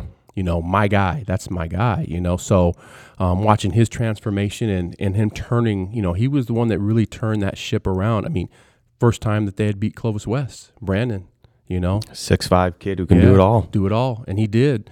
And so that was that was and that was a blast. You know, changing that culture and, and turning that program around and starting to actually, you know, where you show up in the gym and it's not a joke. Yeah. You know, it's like no, these guys are coming to play. So that was uh, that was really a, a good time, and have seen you know, and then uh, Eric obviously stepped down and now a principal at uh, Clovis West. Um, so that was that was good. A um, lot of lot of great friends and and um, relationships here um, developed because of the basketball. So I am. Um, it was unfortunate I had to leave Fresno PD, but it ended up working out in my favor. And then ultimately, um, coaching in the district, they had a an opening for, the police. for their police department, and I said, well. Am I going to be able to do this? And they said, "Yeah, absolutely. We have our own, you know, requirements and stuff." So, joined up with them and been with them. Well, I was with them, what, 16, 17 years. I left this past year to go teach. I was at Clovis East uh, teaching criminal justice, criminal investigation. Nice. And so I'd done that and said, you know what, I I'm not done with that uh, other side yet. And so uh, my position hadn't been filled. And so when they opened it up, I reapplied and went through it. And I tell people, and it's honest truth, it was harder to get it back than it was to get it originally. I mean, I went through some serious interviews for this, like very, uh, uh, intense questioning, um, you know, as far as the position. And so I, I really felt like I, um, not that I didn't earn it the first time, but I really earned the position back uh, this last time. And so as far as coaching goes, I haven't really coached in the past year. COVID really Yeah. impacted that. Um, and so getting that itch again to, to get back in the gym somewhere, it's kind of tricky, you know, with my youngest, um, you know, Going playing. as a freshman. Right. So, you know, I don't, I know that coaching will take away from me, you know, seeing uh, some of his stuff. Um, so, but I, I want to, you know, I think it's time to get back in the gym again. So, are we allowed to make this announcement on this podcast with your son? Does people know that he's going I, where well, he's he, going? he's been playing the last couple of days, Okay. so I'm sure that uh, some people do. Yeah. so, do you join Vance's staff I think he, West? I don't or- know. I think he said. I think he he's got a great staff. He's got a great staff. I don't think that um, there's a need. Um, if there was, then absolutely. I mean, you know, we we talked about it off air. You know, Vance is completely the same person, but the different way that he's doing things. Yeah. At, at West, and you know, when when Vance went to City, we had actually uh, met.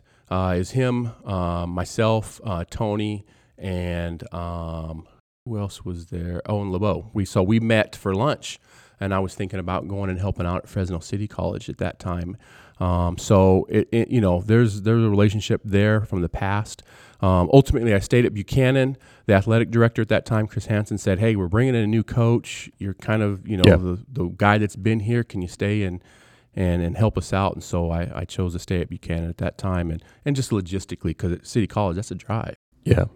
So, but yeah, I mean, if if there was a need and, and those kind of things, definitely would not turn would not turn him down. But, um, but yeah, I want to get Should we back. call him right now? I'm just kidding. Yeah. But I, yeah, I want to get back. I mean, I miss it. I miss the the the interaction and relationship with the kids. That's the biggest part is Yeah. and teaching them to do things the right way. And it's not just basketball. That's the small part. It's life. You know, uh, how are you going to persevere, overcome? Are you going to be able to follow directions? Um, are you going to be a good person, a good teammate? It's not all about you. All right. Um, you will be involved if it's about us. Like everybody will get a piece if we all do well. Um, so you know those little life lessons, and and I you know the best part of of what I see now is when I have former players that reach out, text me. Like Father's Day, I'll get you know 20 texts. Hey, Happy Father's Day, Coach. I see them out in the community. I see guys that I used to coach that are now coaching kids that you know, uh, like my son. So um, I really enjoy that part of it, you know. So and learning. Um, w- the easiest way to learn is doing uh, doing that with something that you enjoy to do because you're already engaged, you're locked in. And I learned so much. It doesn't matter from who. It could be somebody with very little experience, but they see things a different way that maybe you're not looking at it, and you can incorporate that. So um, I love learning new things. I love the way the game's evolving. I wish I would have played in this era because I there's no way that I wouldn't have played um, in this era because of I could I could guard the pick and roll. Yep. Um, you know, I definitely could pick and roll and get to the basket and throw it up for me. So I I'm like, man, I miss my I miss. and we all know you could have shot the three. There, Yeah. you know. oh, I would have got it. yeah, there's no doubt. I would I'd have locked in on that bad boy. Yeah, I would have been. Hey, at least I'd have been shooting it. hey, well, not many people can say the very last game they played professionally was a triple double. Yeah, that's true. No, you're right. Yeah, You know, not many Yeah. people can say, "Hey, my very last game, I Absolutely. I got a triple double." So, absolutely. Went out on top. yeah, Yeah, exactly. Yeah, I went on my own terms, right? Yeah. yeah. So, but yeah, it was um, it was uh definitely a fun ride. And it's not over. Um, you know, people have asked, hey, you know, on the coaching side, do you ever want to be a head coach? And not really. Um, eventually, maybe, but right now, I love being a part of of uh, you know quality programs or building programs, or even if they're established, uh, getting in there and doing my thing. So when you take your next head coaching job, remember me. There's something to be said for just being that assistant, getting to do all the work Oh, and getting yeah. to coach, Yeah. but not having to deal with all the head coaching. And You not get to deal with basketball. You just deal with basketball. And, all, and not only that, the relationships are different with players. You know, head coaches is a little different. Like uh, you can be the the good bad guy, right? You Mm-hmm. can demand a lot, but still be the good guy, and and they don't always get that with the head coach. Um, No, yeah. you can't. You can't be that way as a head coach, um, unfortunately. So that's what I like is that uh, that part part of No, definitely, definitely. Well, your oldest son, he coaches, right? yeah. So he coached and then he left. So he's in Okay. Montana. Oh wow, Uh, yeah, doing his own thing, enjoying life, doing really really well. awesome. said he's never coming back. I said, You didn't learn from your old man that cold weather is not where you want to be? So, but um, James is doing um, really, really well and loves M- Montana. And like I said, I don't think he'll be back. My daughter is at uh, Centenary College in Shreveport, Louisiana. Okay. She got an extra year. She's playing there, Division three. Nice. Um, so they're terrible. I'm sorry, Janae, your team's terrible. but she is she has really come along. She was one of those, uh, in, in my opinion, late bloomers, and she was young. She graduated at 17. Okay. So she's just starting to physically, you know, um, be where she needs to be. So, but she loves it. Um, What's her major? Uh, she's going to be education. She Nice. like her mom. So she wants to be uh, elementary uh, teacher. So she'll get that wrapped up here this semester, or actually by the end of the year, because she wants to play her her, uh, Yeah. her last year. So she has to Enjoy. yeah enjoy. So and that's what she said. I'll never have the opportunity. Is she coming again. back home too, or She said she don't want to come back home. so I think she'll end up uh, she'll end up back here though. Uh, That's right. I said I called it. I'm predicting it. Like uh, Barkley, you know, we hit the button. He's predicting. Yeah. I don't so- know if you know, but Charles Barkley ain't never Yeah, right. I know. You're right about that. I think he just does it for the Krispy Kreme Yeah. donuts. Yeah. yeah. So, but um, yeah. So she's doing really, really well, and so just got the young one, see what he's gonna do, and um, you know, if he'll if he'll grow, and I, I when I look at him, I'm like, okay, and the same thing I was we going to ask, about. do you see a lot of similarities? Um, I see just what you had said about your son that um, that that uh, you know he's better than I was at that at that point. I'm never going to admit that to him. yeah. I don't want him to hear that because he thinks that he's you know he's arrived and he's not even close. But at the same point, he's a little bigger. Yeah. Um, definitely a lot better. th- A lot better. I mean, you guys don't understand. Ooh, At that age, I was bad, like bad. Um, Yeah. and so the things that he does, there's no way I would have ever been able to to do at his age. But basketball is different now. It's not the same. Mm-hmm. Yeah. So where they're at now, he needs to be a lot better than than I was. Yeah. You know, so um, it's it's you know you got to work on your craft. You have to love it. And um, I've always preached. I never forced him to do anything, uh, any of my kids. But if they wanted to do it, then I want to make sure that Yeah. you do it. You know, we're not going to be half in. You're going to end up doing it. Uh, you know, all the way Yeah. in. So Well, we'll maybe, see. Maybe he can have a big freshman year of development just like Yeah. you did. Oh yeah, no, that's what I'm looking at. You know, just work hard, listen to your coaches, um, and and we, we preach in my house is attitude and effort. Those things you can you can You, control. yep. Um, but the other things you might not. The ball might not drop. You might not get playing time, but your attitude and your effort Yep. can always be the same. It doesn't matter what it. And he's gonna get good coaching over there. Absolutely, absolutely. So and They got a good young group of kids they too. do. They're Uh, talented. Yeah, I'm like I'm looking at. I'm like, wow. Does he even gonna is he gonna play? Because they they're they're solid. So um, but you know his mom's over there uh, in administration. So He ain't getting away with nothing. Nothing, nothing. And so that was the, you know, that was the, really the impetus for the move is that, you know, she wanted her her baby with her, and I had the other two with me at Buchanan, and so she wanted to have that same, you know, that same dynamic, and I don't blame her, you know, even though it is West. I am sorry. one day, I'll, one day I'll uh, I'll buy in, right? No, Yeah. I no, I really appreciated uh, that uh, the West uh, folks. They they've really taken us in, and and so it's been it's been great so far, and you know, uh, great friends over on the Buchanan side. But that's everywhere. You know, I saw um, Tim Amundsen yesterday. and It was like we you know hit it off, start talking like we haven't you know like we just have been together for the last two weeks. Um, so. Uh, he's he's been good. Everybody's been good, you know. Um, obviously, Tony. I played against Tony at, when he was at Pacific. Yeah. He lit us up for 36. we beat him though, but he That's what us up. matters. Yeah. So I got a poster actually. I think I showed him. Um, they took a poster and I'm up trying to block his shot as he's doing a runner down the middle of the lane. Okay. Can't tell whether I got it or not because it's like right before either Yeah. it goes over my hand Or right if I it nicks it. Yeah. So I, I can't tell, but it's We'll a- say we interviewed Tony as well. yeah. With you, you tipped it. You Yeah. blocked it. When Yeah. we do Tony, we'll say it went in. It went in. yeah. Yeah. hey, it probably went in knowing him. Yeah, he can flat out oh, score. he could, man, he could get it done. So, but we got that dub, but he definitely put it on us. he put it on us. I'm glad that was a game that Carl Ray came out on fire, and I think we went up 20. Oh, wow. And they came roaring back, and we ended up squeaking it out. But um, yeah, he he definitely took advantage of. I got to ask a question. This is more of a father son question. Yeah, Does your son ever want to play you one on one or challenge you one on one or? he wants to play horse and pig Okay. and those kind of things. He does not want to get like what do they say? He doesn't want the smoke when it comes to that one on one. Because you know what I'm going to do. Just back them You're down. too, yeah, you're too small. Yeah. you better get in the weight room, son. Yeah. Yeah, so that's and I, that's why I told them the difference between you and a lot of your generation is you know they think they have to win a certain way. No, you just have to win. Yeah, it doesn't matter. It doesn't matter. I'm gonna win whatever way I need to, which means I'm just gonna back you down and turn around and, and shoot over you. So we were, I'm trying to think, just not too long ago, I played my oldest son, who's 21, Mm-hmm. introduced me to the game Spike Ball. So we played Spike Ball for about 20 minutes. Yeah. I'm fatigued. then they're like, let's go play basketball. Yeah. So then my oldest son challenges me one on one. Oh. I'm like, all right. I've always joked around with my kids, like, yeah, none of y'all beating me one on one. yeah. So I end up beating him one on one. And then my youngest, who's 14, like, let's play one on one. I was like, I'm about to pass out here.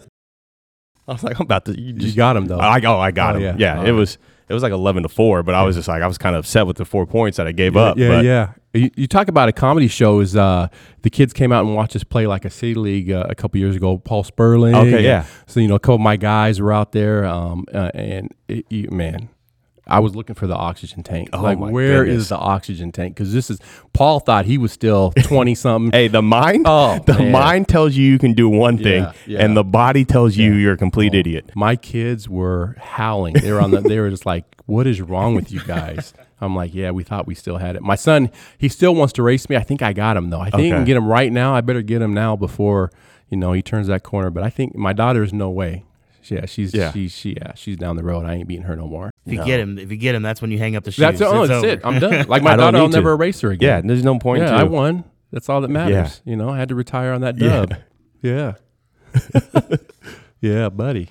So, I got a question. What were we're gonna go back to your days at Fresno State? What were the five best arenas you played at playing at Fresno Ooh. State? Um, obviously the pit. Pit was awesome. Talking New Mexico. New Mexico. Yep. Um, Marriott Center because it's just huge. Yeah. It's massive. Um, I would say Wyoming, uh, AAA uh, Arena Auditorium. So that was uh, that was nice. Um, let me see. S- I mean, Selland for me is number one, Yeah. just because of the environment Yeah. that we that we brought. And then uh, maybe let me think.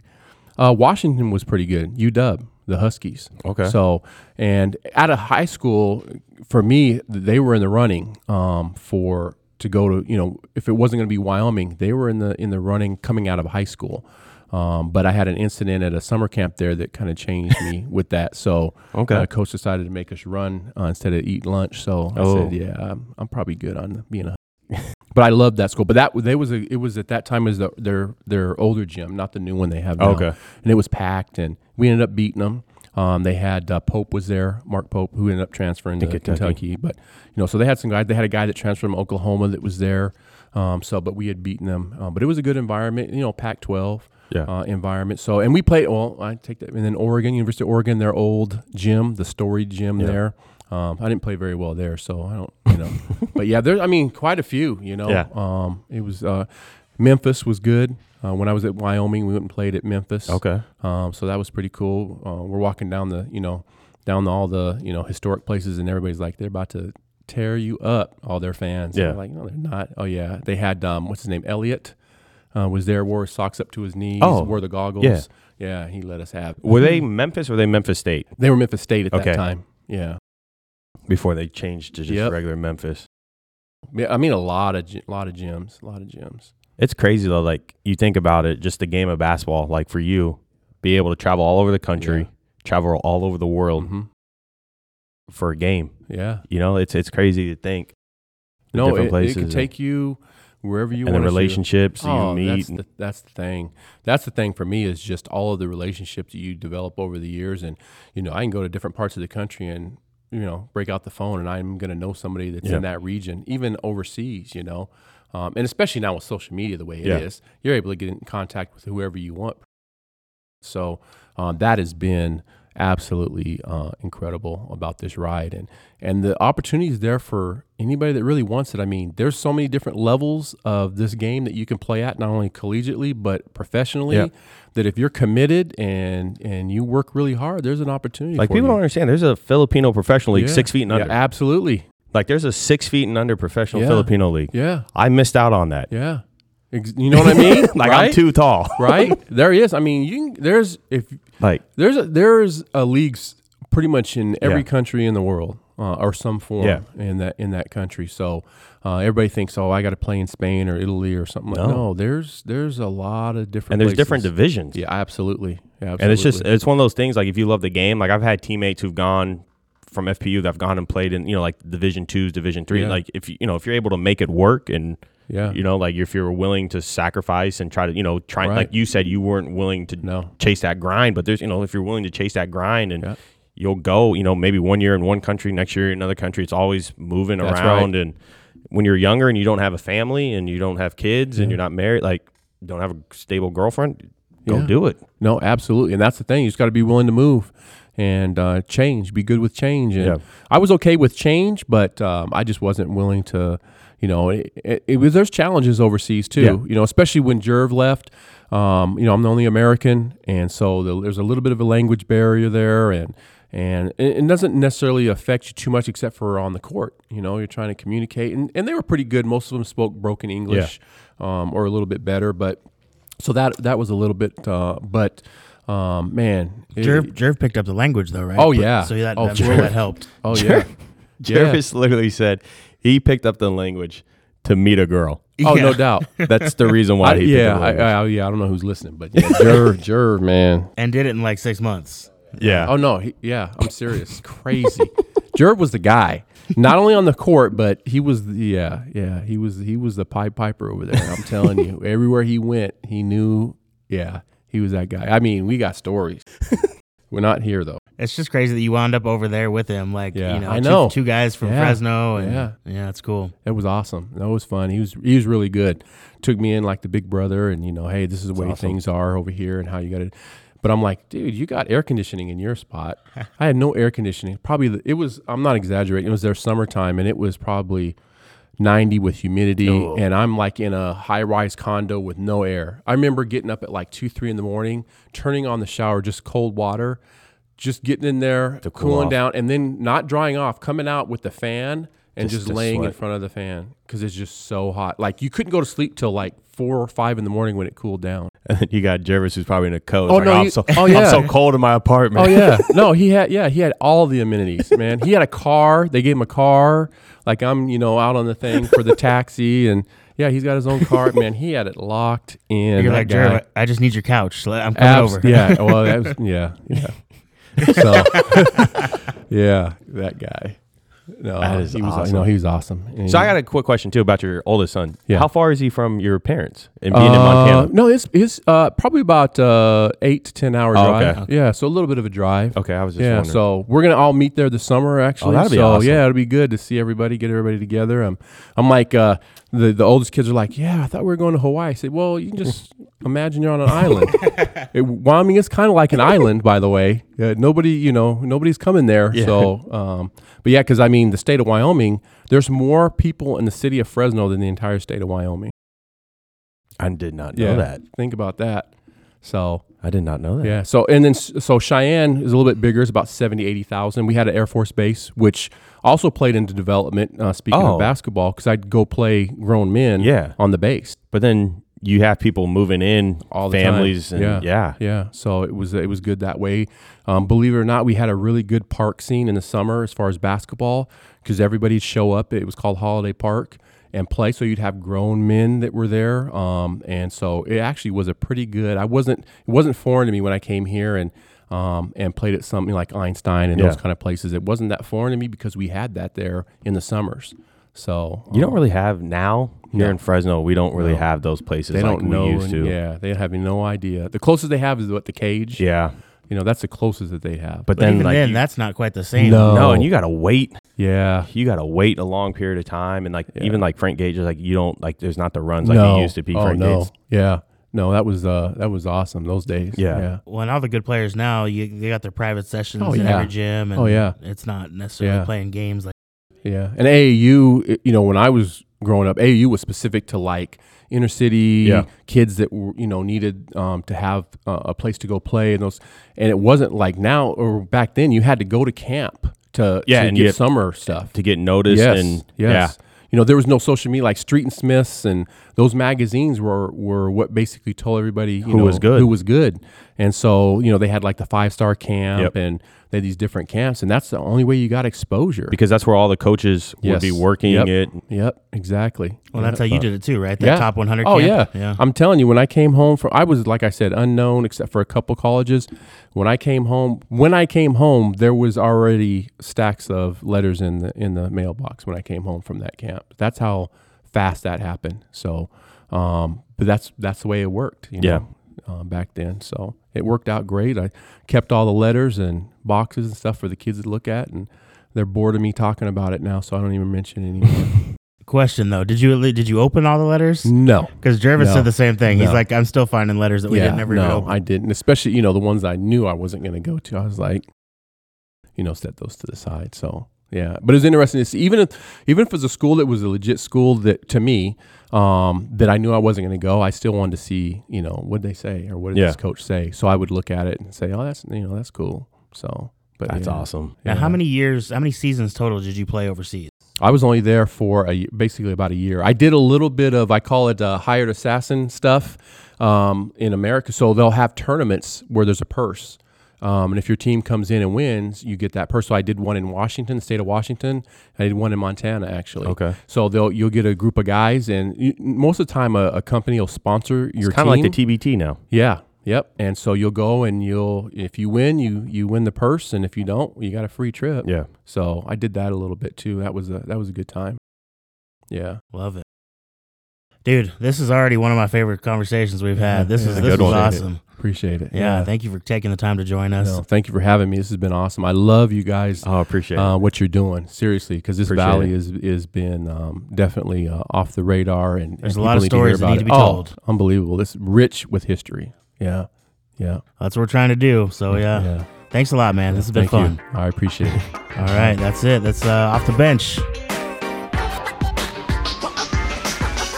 You've been listening to the Off the Bench podcast. We hope you enjoyed today's episode. Don't forget to subscribe to the show and follow us on Instagram and Twitter at Pod Off the Bench.